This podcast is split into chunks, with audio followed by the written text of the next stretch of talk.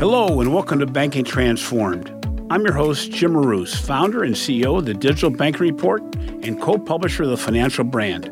On today's podcast, we'll be discussing the leadership and cultural changes that are required to respond to a new business paradigm.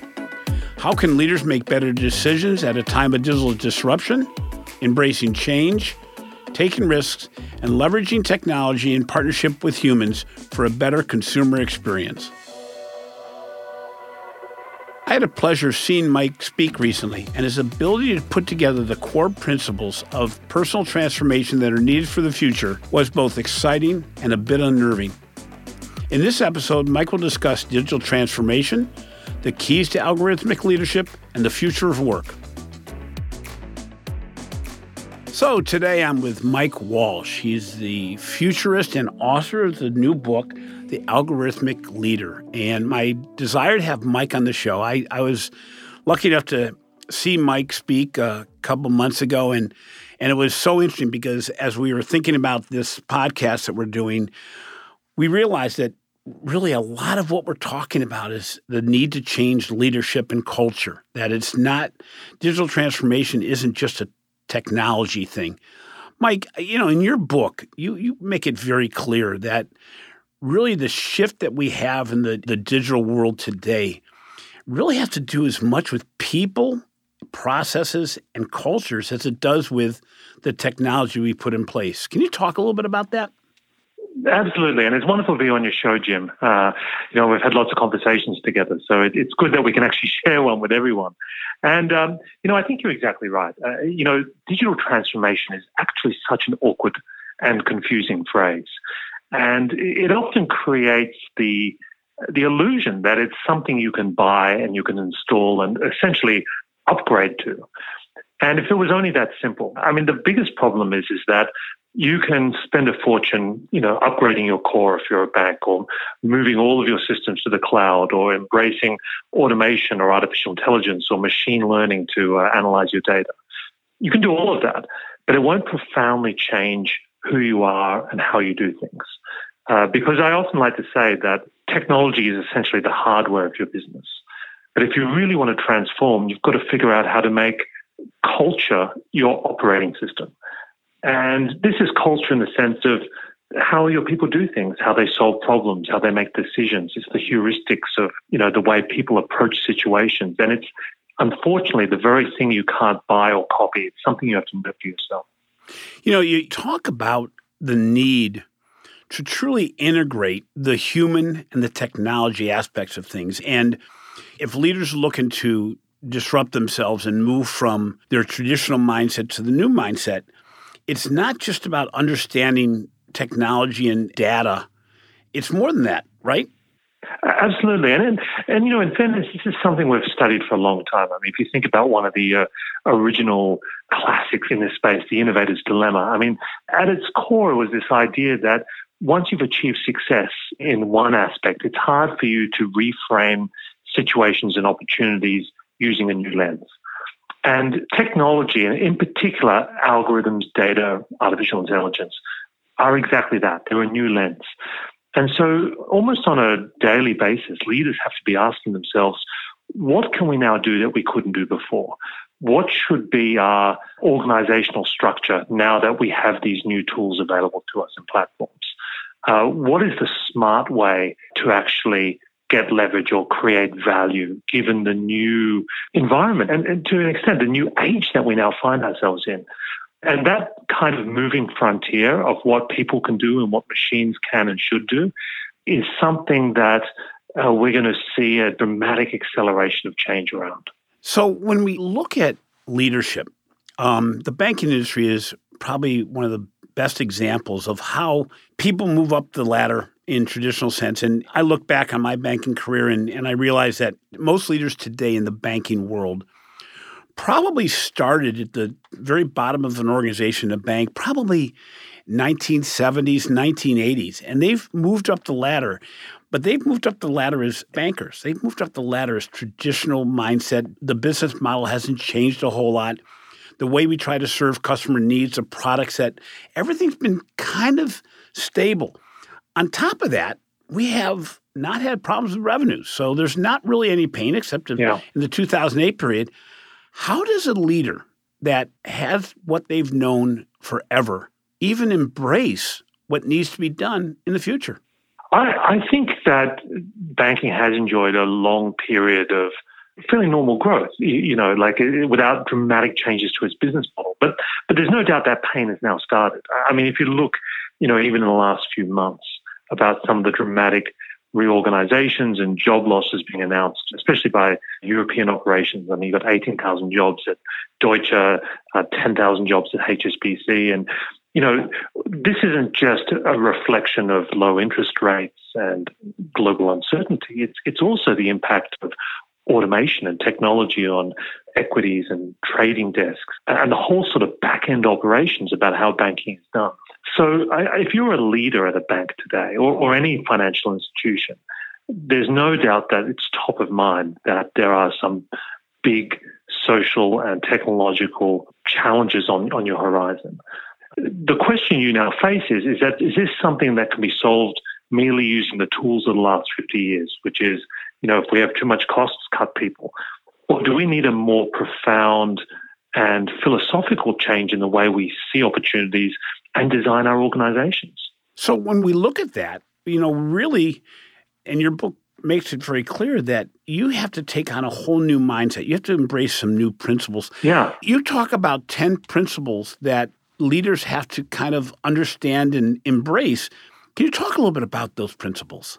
Yeah, I mean, in broad terms, I try to draw a line of distinction between what I call leaders designed and born in an analog era versus one of an algorithmic age.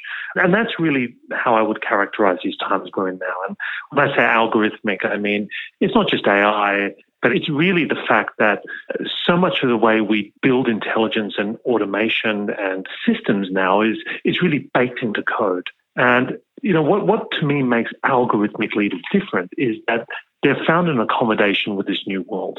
So when they make decisions or solve problems or lead people, it's always in the context of what's the smart thing for a human to do versus what a machine should and can do. So I've, I've kind of broken this down into 10 principles. Um, some of them sound a bit abstract. Some of them make sense immediately, but they're things like aim for 10x rather than 10% be able to embrace uncertainty, design work, automate and elevate, solve for purpose, not just for profit. And I'll let your readers go and, and check the rest of those out online. But what really unites them is the fact that we're now in a time when the old models that were relevant in the analog era, which is working hard and charisma and strength and being out front and being seen to be a great sales leader. I mean, all the stuff that we used to gee people up at conferences around, uh, around values and mindset, kind of like football coaches. This just doesn't work in a time when sometimes the best decision that you can make is not making a decision at all. Or sometimes the best job you can do is realizing you have to destroy your own job. Or the best work you can do is actually realizing that you're better off not working at all, but designing a framework or a system or a model to essentially take over what you do. And that's a it's a challenging and frightening lesson, I think, for leaders because it sometimes means stepping back from taking an active role and realizing that you're just part of an interconnected whole.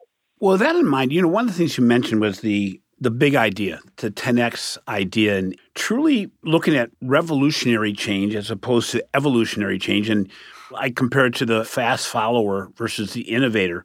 But how do you embrace that? You mentioned in the book about how Baidu and the, the big idea and found the 10x idea. How do you work with leadership when they've usually done incremental change to really understand yeah. this is a winner take all proposition? Well, you know, when people talk about digital transformation, you've got to look closely because often they're talking about digital incrementalism. So they're using robotic process automation or some kind of new system which essentially shaves 10% or 15% off costs or a slight bump in revenue. And this is not true transformation because to really get that transformative moment, whether it's to your cost base or to, and this is critical, to the experiences that you create for your customers, you've got to ask yourself what is something that we couldn't do before that we can now do in this particular moment in time, leveraging new technologies and new ways of working and new business models. And if you don't have a satisfactory answer to that question, you're not thinking big enough. So I'll give an example. Mass Mutual. I mean, if you look at the insurance industry, despite it being a very conservative and, and slow moving industry, there are a number of players in that market now who are at that crossroads of digital transformation versus digital incrementalism. So on the incrementalism side, you've got insurers upgrading their servers and using RPA and automating some of their claims processes. Then you've got companies like Mass Mutual, you know, who ask themselves, okay, what's the bigger idea here? So in life insurance, one of the big pain points for consumers is having to go to a doctor and give fluids in order to buy a policy. So they created a new company called Haven Life. They had 100 employees initially. 70% of them were data scientists. And their secret weapon um, was that they were able to go back and look at 15 years of data that the parent company had and analyze it with their algorithms. And in doing that, they were then able to do something that people thought was impossible, which is sell life insurance online without fluids. And that's an example of an idea that simply wasn't possible before. But it's also an example of leadership looking for the bigger opportunity. So, you know, when we talk about that bigger opportunity, when you talk again about the algorithmic leader, I was sitting down with a person who works for Société Générale, and she said she had some leader come up and said, you know, how can you give me a crash course on AI and digital transformation? she, she, laughed and goes, you know, it's not like you can just learn it. You not only have to learn it, you have to feel it. But when you're talking about legacy organizations, what do you suggest from the standpoint of bringing together new teams and how do you change the mindset of people that are really comfortable right now and – how can you maybe integrate possibly new people, new thought leaders, uh, maybe change the organization uh, from the bottom up? The best place to start, whether you're a new or an existing organization, is to change the language of making decisions. And what I mean by that is you've really got to figure out how to become data driven. And sometimes when I say data driven, people go, oh, we've been using data for years. And what they're actually doing is, is that in meetings, they'll go and they'll collect their own version of the data and try to use that to persuade everyone that they're right. And that's not really about being data driven. Being data driven means that data becomes the framework for which you discuss and you analyze opportunities. And part of that is, is learning to be more probabilistic, right? So, you know, one of the interesting leadership principles at Amazon is disagree and commit which is a really fascinating one. Because if, if you look at it, what Jeff Bezos is saying is look, in many cases, he or other leaders might disagree with an idea that their team brings forward. But rather than that team wasting time trying to convince that leader, that leader should commit to the decision, even though they disagree. And then they should collect data to see if it's correct or not. And so, in other words, it allows you to course correct, but still take action quickly. And that's a kind of a nuanced example of what it really means to be data driven. It's about embracing uncertainty, taking almost a Bayesian approach to the way you analyze probability and the likelihood of success. And finding a neutral way without politics to be able to analyze seemingly crazy ideas that might come from anywhere. Well, it's interesting because you know you look at the old way of using data. In an analog world, you pretty much if this then this, and a lot of times you end up uh, using data for your own reports as opposed to the consumer experience. But you talk in your book about the fact that the need to look at data in a whole new way and anticipatory design. Can you talk a little bit more about that? Yeah, so, you know, uh, sometimes we think the state of the art is giving people exactly what they want as quickly as possible. But to me, this is actually a sign of design failure because if someone has to ask, it's already too late the real secret of AI powered experiences in the future, and I call them algorithmic experiences, is when your whole life feels like it's orchestrated for you without you noticing. I mean, so many things go on in our lives without us paying attention to until they break uh, electricity and water. And part of a technology's success is when it disappears, when it just sort of fades into the background and no longer becomes important or meaningful to us. It's like when telephones first came in and you picked them up and there was a dial tone, you could use them. You didn't have to talk to an operator or a switch. They just started to work. And I think that's where we're going to next with algorithmic design. It's trying to anticipate people's needs based on data and their behavior and feedback systems and use that to orchestrate better experiences that are more seamless and frictionless and delightful. Well, you talk about the fact that you could end up with banking not really being banking, just something that becomes part of your life and that complete organizations could be created that can't even be thought of today, that they're using anticipatory design to say, let me do this within your life in a way that is, again, figuring out what you'll need next before you even know it? Well, if you think about it on a daily basis, or it's certainly a key life stages, there are things that occur that would require some kind of banking service. But at the moment, what has to happen is that the consumer has to essentially change their behavior, try to figure out a banking mental decision model in order to cross that threshold. So whether this is getting a loan or planning for the future with savings or applying for a mortgage or even paying for something. Essentially, you've got an organizational or legal structure that came from an institution that then forces a consumer to jump through hoops, many of which are not transparent. And if they skip any steps or don't do something exactly right, they basically go into a bucket where they're being penalized. So much more effective is if a bank or some sort of next generation financial intermediary find a way to leverage data and algorithmic design to insert themselves into various parts of someone's life without them even really fully being aware of it. That's when you start to build a very deep and integrated and symbiotic relationship with the consumer of the future. And payments is, is one area where we've started to see little bits of that. Yeah, and you talk about, and it's shifting a little bit here, you talk in your book in the second section, the change of work overall. And the future of work is is an area that I think leaders in today's marketplace, doesn't matter what industry, have got a real challenge on their hand because what's going to happen is jobs are changing. Automation is completely changing the elements of work that we've looked at in the past. How do you see the future work happening and what are the impacts, both positive and negative, that you see on the horizon?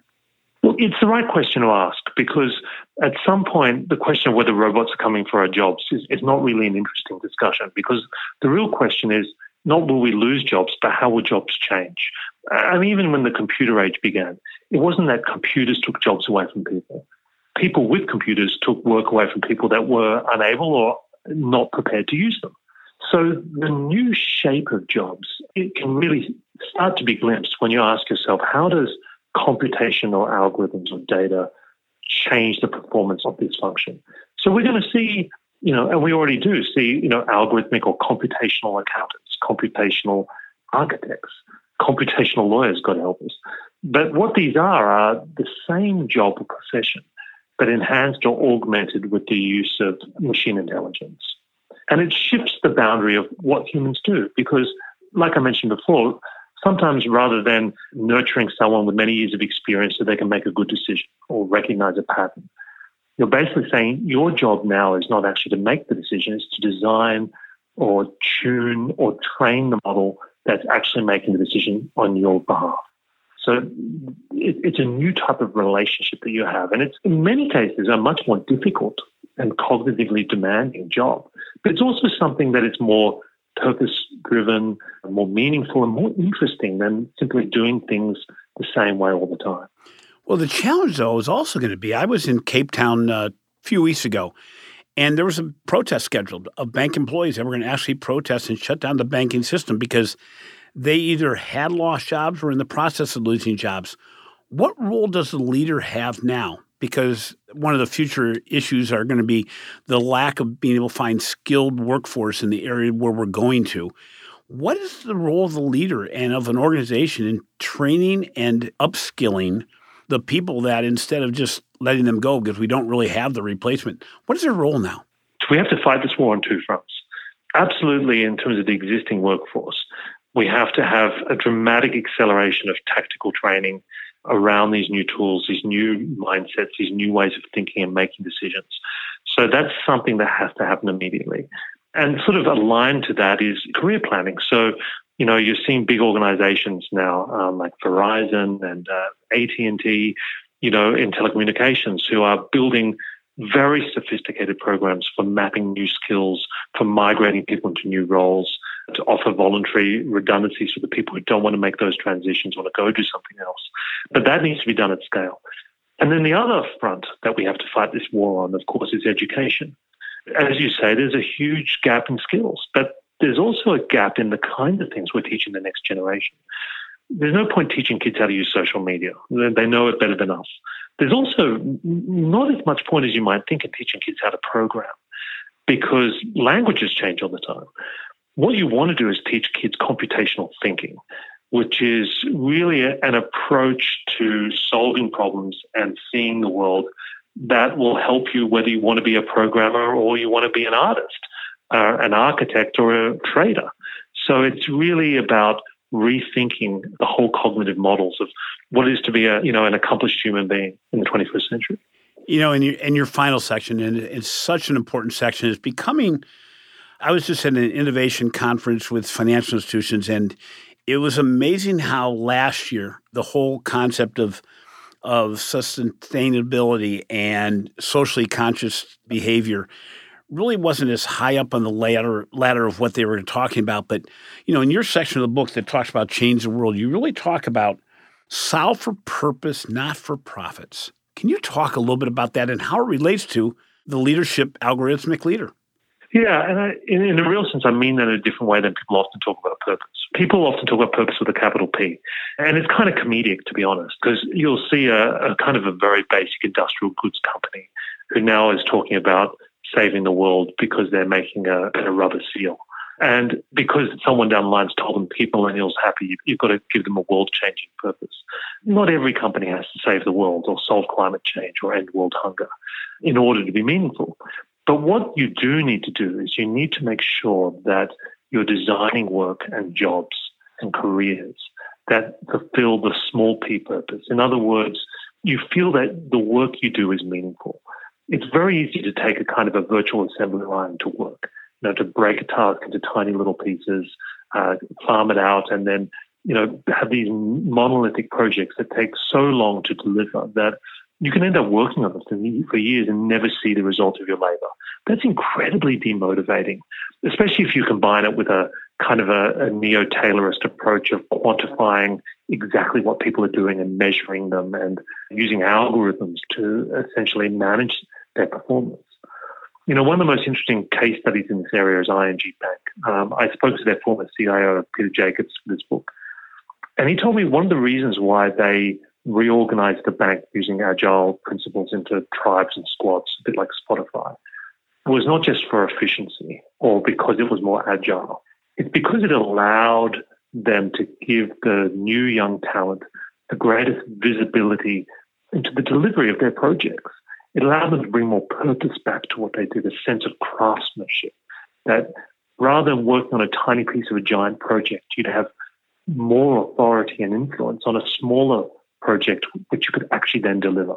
So these are the kind of tactical changes to the future work that often don't get talked about, but will have an immense impact on people's well-being and the extent that they enjoy their work. So, Mike, we could go on and on, and I really appreciate you being on our show. And I love your message. As I mentioned to you before the broadcast, I not only have read your book, but I uh, was able to listen to the audio tape, audio book on the way back and forth to Europe in the last week. And, and it's, it's really a, a lesson plan without a point by point description of what to do, but it's a lesson plan as to how to embrace your future. How do people get a hold of your book, The Algorithmic Leader? Yeah, it's where all books are these days on Amazon.com. So you can buy it as a, a, beautiful hardback, which has been lovingly produced, or you can read it on your Kindle. Or as you mentioned, you can listen to it on iTunes or on Audible. Of course, the downside of that is that you'll have my voice whispering into your ears for several hours. But if you can stand that, then um, then have at it. Well, thank you very much. It's really been a pleasure, and. Uh, you know, for those of you who are lucky enough to see Mike present, he is all over the globe. He is on the road, I think, 300 days a year presenting. But if you can catch his, uh, you know, pick up one of his videos or something like that and see him perform and uh, do his keynote, it really is a great message. So thanks again, Mike. I really appreciate it. Thanks, Jim. It's been wonderful being on the show. Thanks for listening to Banking Transformed. If you enjoyed today's interview, please be sure to subscribe to the show on your favorite podcast app and listen in every Tuesday as we interview some of the world's foremost leaders. Also, be sure to catch my recent articles on the financial brand and check out our amazing research we are doing on digital transformation, retail banking innovation, the digital customer experience, and financial marketing on the Digital Banking Report. This has been a production of Evergreen Podcast. A special thank you to our producer, Bridget Coyne, and audio engineers Sean Rule Hoffman and Dave Douglas. I'm your host, Jim Marous. Until next time, have a great week.